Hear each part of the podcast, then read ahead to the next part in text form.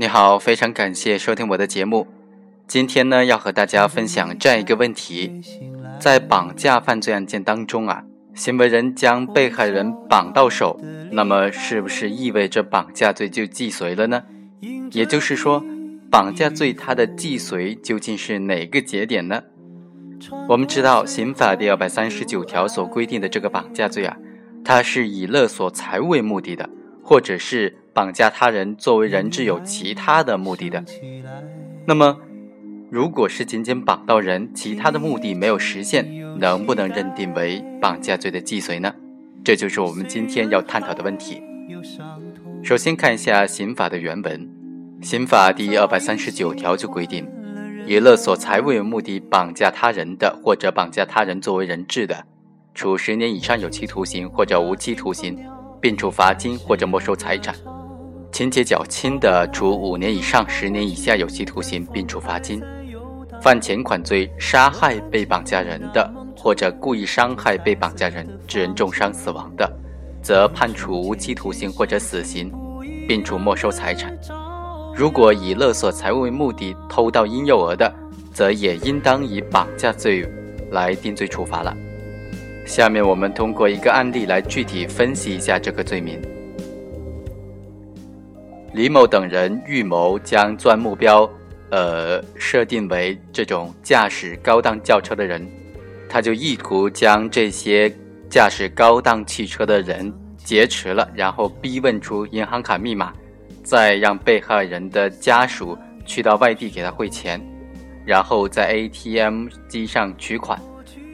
在某次犯罪案件当中，孙某将被害人叶某拖到他的奥迪车内。搜走了叶某随身携带的现金一千元和手机，并且向叶某索要钱款和银行卡，但是因为发现叶某随身没有携带银行卡，害怕事情暴露，就把他给杀了。在庭审过程当中，法院就认为，被告人的作案动机是劫持有钱人之后当场取钱，并且限制他的人身自由，让他骗家人将钱汇款到银行卡，然后。到银行 ATM 上取款，犯罪的对象是被害人的随身财物。本案被告人并没有向被害人家属发出威胁索取赎金的意思表示。被告人在劫持叶某之后，仅仅从他身上劫取了少量的现金，却没有银行卡，和他所期望的这个目标相去甚远。但是因为担心叶某报警，于是将叶某杀之灭口，分别构成了。抢劫罪和故意杀人罪。那么这个案子呢，虽然定为抢劫罪和故意杀人罪，但它的一个争议焦点还是存在的。比如说，在绑架案件当中，能不能依据行为人对被害人仅仅实施的人身控制行为，就认定他具有以勒索财物为目的呢？在绑架案件当中啊，不能够仅仅因为行为人对被害人实施的人身控制，就认定为他是有以勒索财为目的的。还相应的要求行为人向被害人之外的第三人提出了勒索财物的意思表示，或者具有证明行为人该目的存在的其他证据。绑架罪在主观方面呢，要求行为人具有利用第三人对人质安危的忧虑勒索财物或者满足其他不法要求的目的。但是该罪的客观方面，除了要求行为人对被害人实施的人身控制行为之外，是否还要求向第三人提出勒索财物的意思表示？目前还是存在一定的争议的，对此呢，呃，就存在复合行为说和单一行为说两种观点。复合行为说就认为，绑架罪的客观行为是由人身控制，或者是偷盗婴幼儿，或者是勒索财物，也或者是提出不法要求，呃，这两个部分来组成的。完整的绑架行为是由控制被害人的人身自由。和向第三人勒索财物两个行为复合构成的，而且两个行为之间通常呈现出时间上的递延或者空间上的转换。行为人只实施了控制被害人的人身自由行为或者偷盗婴幼儿行为呢，没有向第三人实施勒索财物或者提出其他不法要求的行为，就不能够认定为绑架罪。同样道理，从这种犯罪停止形态来分析。如果行为人实施了控制被害人的人身自由行为或者偷盗婴幼儿的行为，但是没有来得及向第三人实施勒索财物或者提出不法要求的行为，则也不应当认定为犯罪的既遂。这是因为，如果绑架罪既遂呢，是以行为人实施绑架行为完成为这种标志为标准的话，将产生两个难以解决的问题。第一是犯罪终止的问题，行为人在对被害人实施的人身控制之后。因为害怕或者懊悔而自动放弃犯罪的，没有向第三人勒索财物而将被害人放走的，如果根据行为人已经实施完毕人身控制行为就构成犯罪既遂的观点，则没有成立犯罪终止的余地，这显然不符合情理，也不利于激励犯罪嫌疑人争取从宽处理。第二个问题是共同犯罪的问题，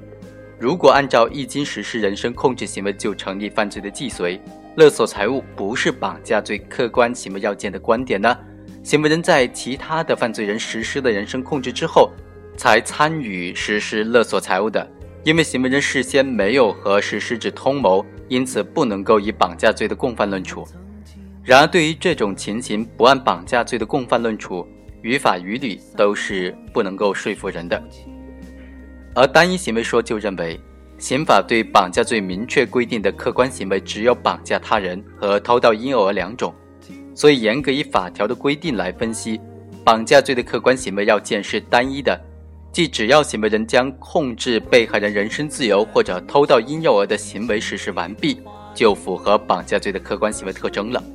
同理，从犯罪停止形态来分析。只要行为人将控制被害人人身自由或者偷盗婴幼儿的行为实施完毕了，就已经构成了绑架罪的既遂。至于行为人在控制被害人的人身自由或者偷盗婴幼儿之后，是否实施了勒索财物或者提出其他的不法要求的行为，只是犯罪情节，而非犯罪的客观方面构成要件，因此不影响犯罪既遂的成立。这种观点它的主要理由在于以下四点：第一。刑法将绑架罪规定在侵犯人身权利一类犯罪当中，而不是规定在侵犯财产罪或者其他的犯罪案件当中，体现出重在保护公民的人身自由的倾向。虽然突出强调勒索的目的性，但并非必须以勒索行为为构成要件。第二，把犯罪目的理解为目的的行为，混淆了主客观要件之间的关系。并没有根据的增加了客观要件的内容，缩小了绑架罪既遂的范围。第三，行为人在绑架行为实施完毕以前，在准备过程当中以及在着手实施绑架时，完全可以存在终止犯罪的。绑架行为完成及既遂不会发生终止，但是对行为人仍然是可以适度从宽的。第四。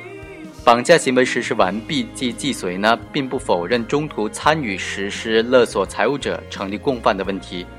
因为既然存在中途参与勒索财物的行为，就证明了行为人对于他人先前的绑架行为是明知的。勒索财物只不过是犯罪的延续行为，中途参与者实际上是继承的共犯，对先前的绑架行为也是要负责任的。总体来看，我们并不赞同单一行为说。但是我们持的观点和复合行为说又有所不同。我们认为，在绑架案件当中，不能够仅仅依据行为人对被害人实施的人身控制，就认定为他是具有以勒索财物为目的，还相应的要求行为人向第三人提出了勒索财物的意思表示，或者具有证明行为人该目的存在的其他证据。主要理由呢是，首先。绑架罪侵犯的客体是复杂的客体，而不是单一的客体，既侵犯了他人的人身权利，也同时侵犯了他人的财产权利。虽然刑法将绑架罪规定在侵犯人身权利罪一类当中，但是绑架罪的本质特征是利用第三人对人质安全的担忧来实现勒索财物或者达到其他非法目的，因此不仅侵害了被害人的人身自由，而且侵犯了第三人的自决权。第三人必须在满足犯罪人非法要求和解救人质之间做出艰难的选择。其次，刑法分则对绑架罪罪状的规定是对具体犯罪的定义，也是对犯罪类型的描述。刑法第二百三十条采用了一些抽象性的、概括性比较强的表述，将这种表述模式下的绑架行为理解为人身控制行为和勒索财物行为的有机结合，能够被一般人接受，并没有超出国民的预测可能性。单一行为说拘泥于条文当中绑架他人的规定，割裂了人身控制行为和勒索财物行为之间相互依存的内在关系，因此这种观点并不可取。最后，我们认为，根据主客观相统一的原则，主观必定见诸于客观。以勒索财物为目的的这种主观的直接故意，必须要有勒索财物之行为，或者出具相关证据来进行证明。如行为人已经向被绑架人亲属或者其他人索要过财物，因为向其他人勒索财物的行为呢，已经充分的证明勒索财物的主观目的存在，这就已经构成了绑架罪的既遂。如果行为人仅仅实施了对被害人的人身控制，但是有充分的证据，比如被告人的供述、被害人的陈述、证人证言、物证书证等等，能够证明他主观上是以勒索财物为目的的，也可以构成绑架罪。但是如果行为人仅仅实施了对被害人的人身控制，行为人是否具有勒索财物的目的持否认态度，现有的证据又不能够证明他具有勒索财物的目的。那么就不能够认定为绑架罪了。在本案当中，公诉机关认为，被告人孙某以勒索财物目的绑架他人，并且杀害被害人，构成绑架罪。一审法院就认为啊，孙某和李某等人意图绑架他人，并且勒索，却没有得到很好的结果，于是劫持了叶某，并且将叶某杀害的行为，构不构成绑架罪呢？应当从被告人主客观方面两个方面来分析。主观上呢？是是否以勒索财物目的，客观上是是否向第三人提出了勒索财物的行为等等来具体分析。一方面，孙某和李某等人主观上并没有利用第三人对叶某的人身安危进行勒索财物的故意；第二，孙某等人客观上也没有实施向第三勒索财物的行为。李某等人劫持了叶某之后，仅仅从他的身上搜取到了一千元的现金和手机。和他的期望值相差甚远，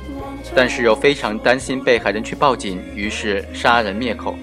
可见李某并没有实施以杀害、伤害叶某的方式向他的亲友勒索财物的意思表示和行为。李某等人是劫取了财物之后杀人灭口的，符合抢劫罪之后故意杀人的行为特征。因此，被告人的行为并不构成绑架罪，而是构成抢劫罪和故意杀人罪数罪并罚。以上就是本期的全部内容，下期再会。